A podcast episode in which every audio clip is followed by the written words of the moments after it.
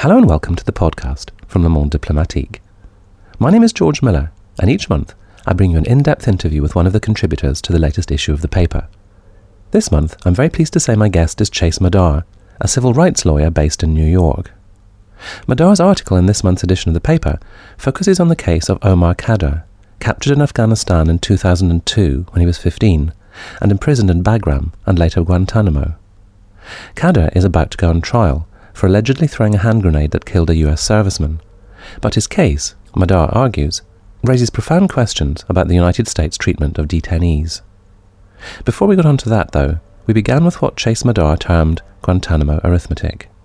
Guantanamo, of course, has always been advertised as a necessary place to keep the worst of the worst. Those were Bush's words. But in fact, over 600 Guantanamo prisoners have been released. Most of these detainees have been released under Bush and Cheney. Uh, there are now only 176 prisoners left. This tells you that many of the people who have been imprisoned there were imprisoned there for really no good reason, and that this worst of the worst bit is really doesn't hold up to scrutiny. Of the 176 remaining prisoners, 45 will be held indefinitely. That is the stated policy of the Obama government. It's a policy that Obama and many and many Democrats criticized when it was the Republican line. But now that Obama is in office, this is something that has well continued, and there is much less criticism of it now that Obama is in office. 51 prisoners have filed habeas petitions. This is a very old legal procedure whereby prisoners can petition the government to find out, well, is there any legitimate reason why you're keeping me in your custody, seen as a very ancient liberty. And of these 51 habeas petitions, 36 have been granted by the U.S. federal courts.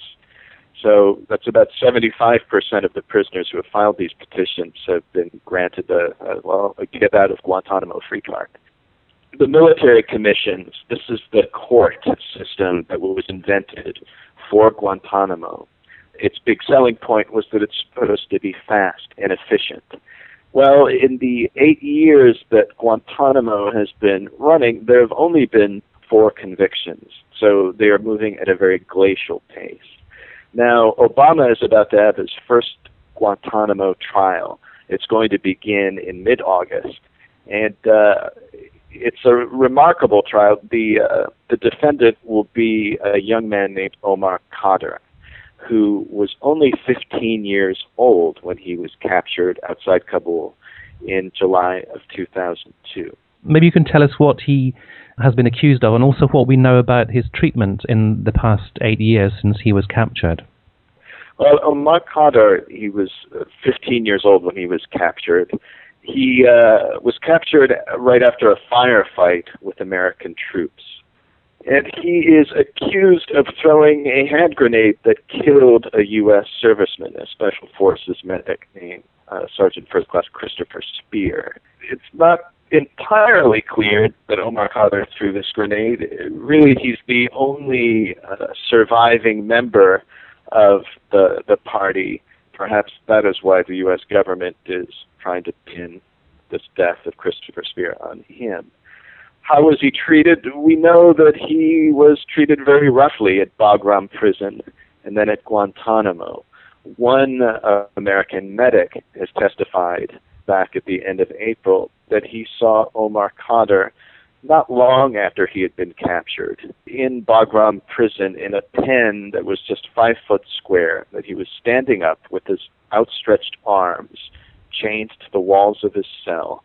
His arms were outstretched to oh, about eye level, mm. and that he had a hood clamped onto his head, and that the young man was weeping. I think that if this kind of treatment were ever administered to an American soldier, very few people would hesitate to call it torture. Uh, and yet, this was a standard operating procedure that American uh, interrogators doled out to prisoners at Bagram prison. What's truly remarkable uh, about Omar Khadr's case is that this is the first trial of a child soldier of, for war crimes in modern history. I think the last time there was a child soldier put on trial for war crimes was a case in uh, right after World War II when the British tried a German youth. And uh, you know the the cause of child soldiers and uh, their unhappy lot has been well become quite well publicized around the world in recent years. One thinks of the empathy for child soldiers in in Uganda and mm. Sierra Leone, mm. and Liberia but there doesn't seem to be any special consideration doled out for this child soldier. Obama is throwing the book at him. From what you say in your article, it sounds like in the in the context of U.S. public opinion, it's almost not an issue that the U.S. judicial system routinely processes children of 12 and 13. Therefore, someone who is perceived as an Al Qaeda sympathizer to be on trial for a crime he was alleged to have committed at the age of 15 seems not to be an issue at all in in America. Yes, that's quite correct. In the U.S., it is quite common to try 15 year olds as adults for felonies. And we even have people doing life without parole who were convicted for crimes committed when they were as young as 12 or 13. So uh, there are conflicting impulses. There's one minor current of opinion that does recognize that a child soldier should be viewed differently.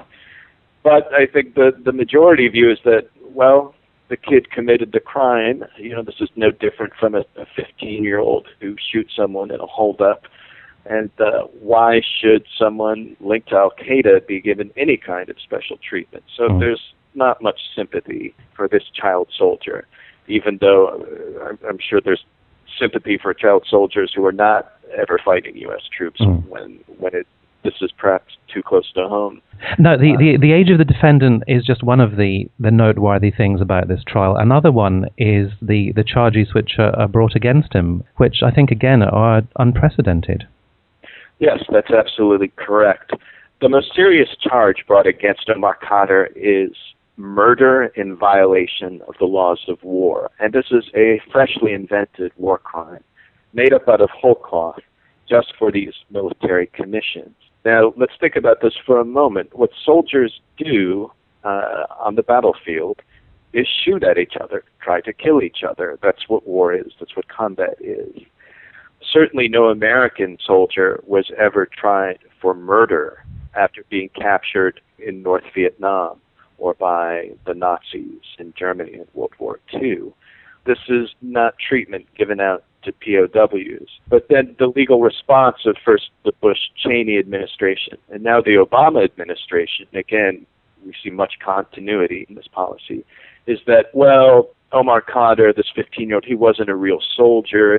He wasn't part of any legitimate army. He wasn't a uniformed combatant. He's just a terrorist, a criminal, and the technical term is unprivileged, non uniformed, belligerent this is the kind of reasoning that John Yoo and others used in justifying waiving or not applying the Geneva Conventions on uh, the detainees at Guantanamo and at Bagram. So this this is quite controversial, quite quite radical even, but I think it is the perfect legal counterpart to America's unspoken grand strategy of open-ended counterinsurgency warfare against non-state so non-state combatants all over the world and it, it, that's a, that's a policy which in which you see significant continuity between the, the Bush Cheney administration and the Obama administration. Even if the if the rhetoric may have changed, the, the policies are are broadly similar.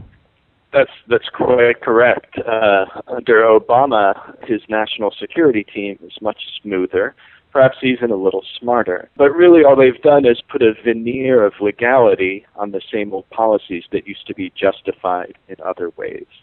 This is the opinion of John Bellinger, former chief legal counsel to the U.S. Department of State under George W. Bush. And he meant this as a compliment, hmm. saying that, well, the Obama administration is doing a great job. They're continuing our policies, but with more attention to legality.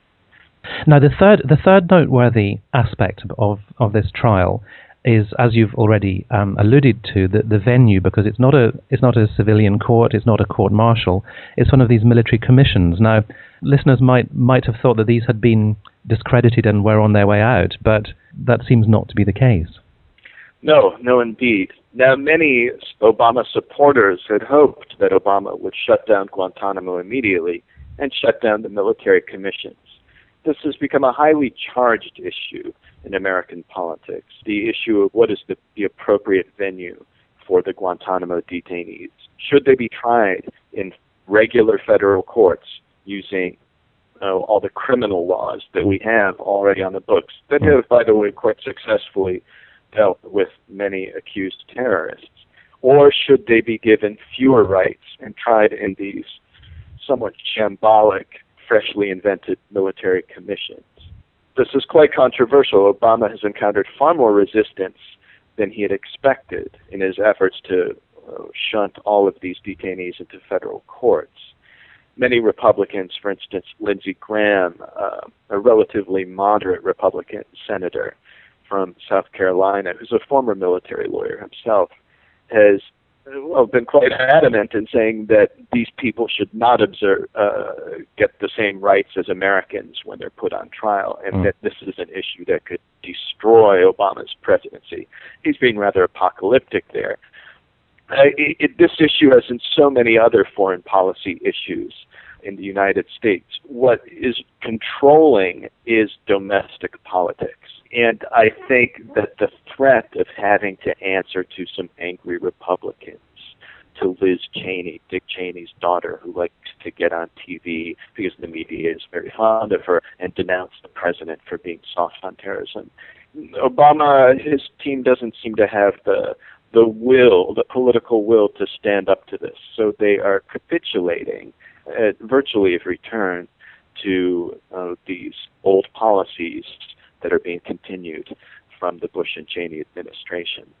You describe an American public which has learned to live with legal black holes, uh, you know, which sounds as though it's sort of rather wearied of, of these debates and is happy just to turn a blind eye and, and let things let things go on. Yes, I think I think in America, well, look, but first let me back up a bit. It, hmm. The term legal black hole was coined by a British law lord for hmm. Guantanamo been seen and, and discussed by many people, journalists, lawyers, philosophers, as this unique area where there is no rule of law, a law free zone.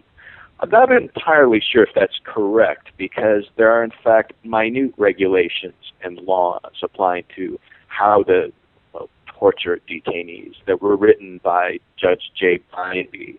And it, it's not quite as simple as that, but let's, let's go with it. The I, I don't think Guantanamo is quite unique as a legal black hole in the American legal system.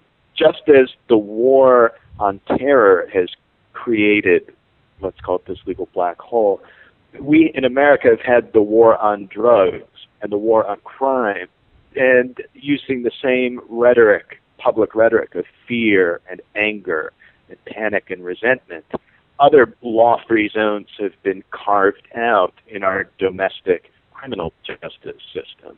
So, in a way, what's happening at Guantanamo could be seen as a continuation of this, just to a more visible, internationally visible venue. I mean, I guess, I guess maybe in, in conclusion, Chase, that people who supported Obama's election pledge to close Guantanamo really didn't envisage its transplantation to mainland soil as the, the solution that would be come up with. No, not at all. And in fact, uh, that's seen as, as perhaps the worst outcome for a way to to close down Guantanamo and transporting Guantanamo in toto to say Illinois, and that's currently being considered. I think would be much worse than keeping Guantanamo where it is because bringing the practice of indefinite detention to the American mainland sets its own precedent uh, of carving out a huge exception to the rule of law. Indefinite detention without charges, this is a very radical step. This is uh, seen by, by many lawyers uh, as, well, a violation of ancient principles of, of liberty. That is seen as not an improvement at all. However, this might be what the Obama administration does. Guantanamo is really not a place, it's a principle, as mm. one lawyer, American Civil Liberties Union said. And if we stick with the same military commissions, the same practices of indefinite detention, but just bring them to Illinois, that's really no improvement whatsoever. Chase Madar. You can read his article in the August edition of Le Monde Diplomatique. That's available in print and also online at mondediplo.com. Subscribers also have access to a complete archive of the paper online, as well as blogs, maps, images, and previous podcasts.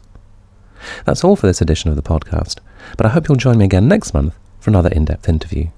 Until then, thank you very much for listening, and goodbye.